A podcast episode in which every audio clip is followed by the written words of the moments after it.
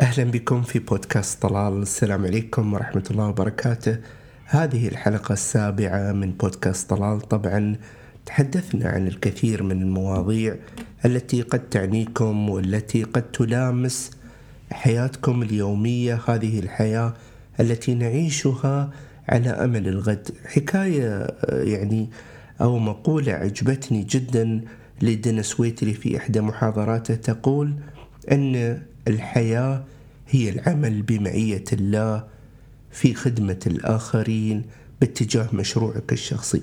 هل الإنسان لديه مشروع شخصي؟ ما هو مشروعك الشخصي؟ الكثير من المبدعين يأتون إلى الإبداع ويمارسون الإبداع بشكل مستمر ولكن المصيبة الكبرى حين تسأله ما هو مشروعك الشخصي أو من تريد أن تكون ماذا تريد أن تكون أين تريد أن تصل أين تريد لصوتك أن يكون؟ ليس لديه حقيقة آه، رؤية واضحة أين يريد أن يكون. وهذه من الأشياء التي توقف الإبداع وتجعل الإنسان المبدع حقيقة في تخبط. يجرب شيء ثم يعود مرة أخرى ويجرب شيء آخر ولا يكمل المسير. ما اكتشفته في الحياة أنني مررت بهذه التجارب مررت بأن تنعدم الرؤية الحقيقية أو تقل الثقة بالنفس أحيانا عندي لأني أواصل في اتجاه واحد في اتجاه محدد باتجاه ما أريد لأنني عادة عندما أمشي في الاتجاه أجد بعض الانكسارات أجد بعض العوائق أجد بعض الخذلان الذي يوقفني عن الطريق وبالتالي أبحث عن طريق آخر أبدأ باليأس والملل ربما فأبحث عن طريق آخر لأكمل فيه حياتي بشكل آخر أو أبدأ في رحلة أخرى من رحلات الإبداع. ولكن ما وجدت أن هذه المسألة هي لا توصلك إلى شيء. تكون لديك الكثير من المهارات القليلة في الكثير من الأشياء.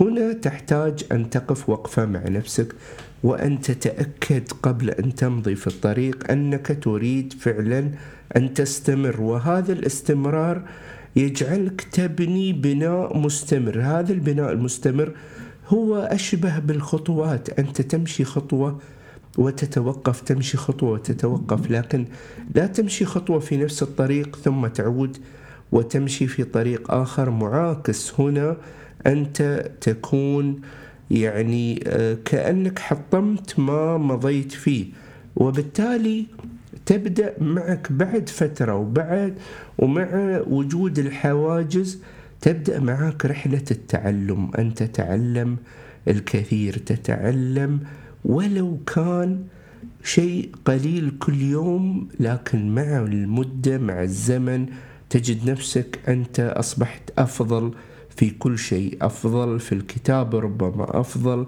في ممارسة العمل أفضل في القيادة. الإنسان الناجح فعلا هو الإنسان الذي يجرب الكثير ولكنه يمضي في نفس الاتجاه. يعني إذا أنا أحببت مثلا الكتابة وكتبت كتاب ولم يلقى هذا الكتاب رواج. أسأل أسئلة مهمة جدا لماذا لم يجد هذا الكتاب الرواج المطلوب؟ ماذا علي أن أفعل لأجد آه، الرواج المطلوب في بالي؟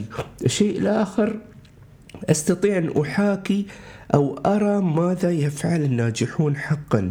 يعني أدرس مثلا أفضل عشر أشخاص كتبوا كتب آه، والكتب هذه كانت الأكثر مبيعا. وبالتالي دراستي لسلوكيات و أطباع هؤلاء الأشخاص ستساعدني كثيرا وربما أستمع إلى بعض المحاضرات في نفس المجال هذا وهذا يدفعني إلى الأمام. وربما أيضا أبدأ بسؤال الناس ماذا تريد؟ ماذا تفعل؟